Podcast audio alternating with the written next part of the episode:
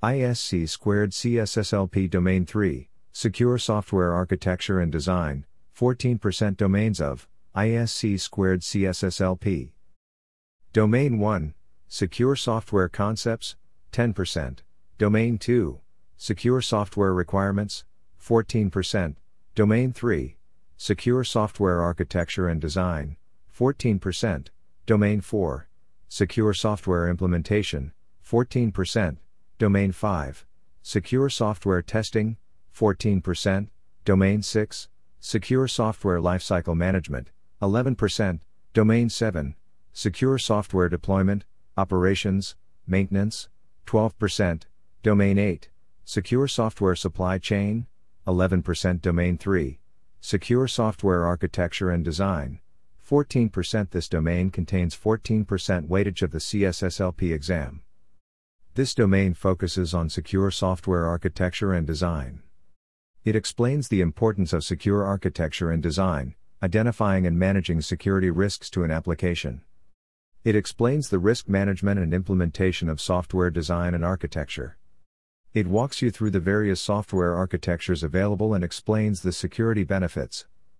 The following are the main aspects of this domain Perform threat modeling, Define the security architecture, Performing secure interface design, Performing architectural risk assessment, Model, non functional, security properties and constraints.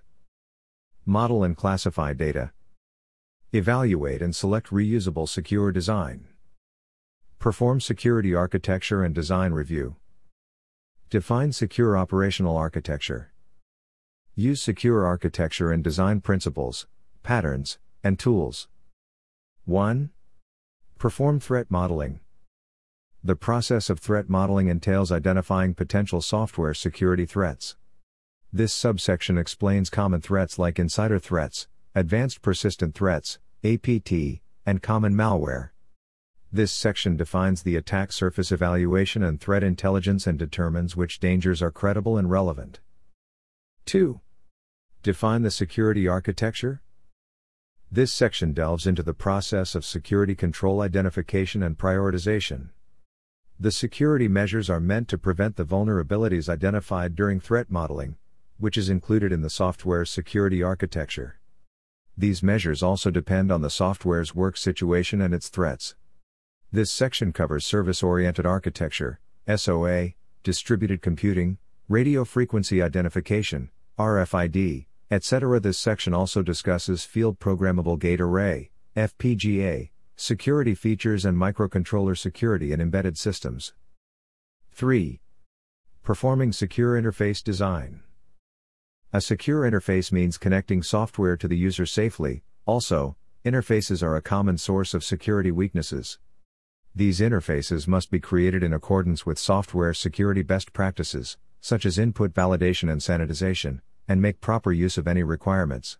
This subsection will learn about different security management interfaces like out of band, OOB, management, and log interfaces. Also, the section covers concepts like upstream slash downstream dependencies, key data sharing between applications, and protocol design choices, application programming interfaces APIs, and different weaknesses, states, and models. 4. Performing architectural risk assessment. This section delves into the ideas behind the software architectural risk assessment approach.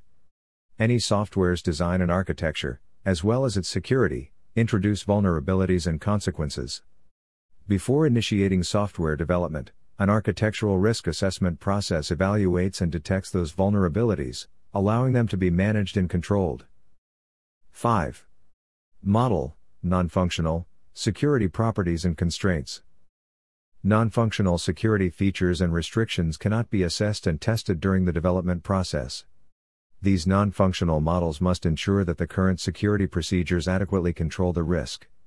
This section explains the process of the model, non functional, security properties and its constraints. 6. Model and classified data.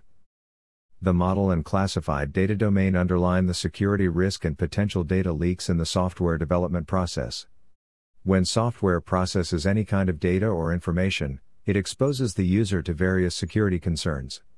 As a result, you'll learn in this section that the data or information processed by the software must be modeled and categorized to facilitate future testing and ensure that critical data is protected safely and effectively. 7. Evaluate and select reusable secure design. This CSSLP Domain 3 subtopic will teach you how to use X.509 certificates for credential management in software defined infrastructures, such as flow controls, firewalls, protocols, queuing, data loss prevention, DLP, and virtualization.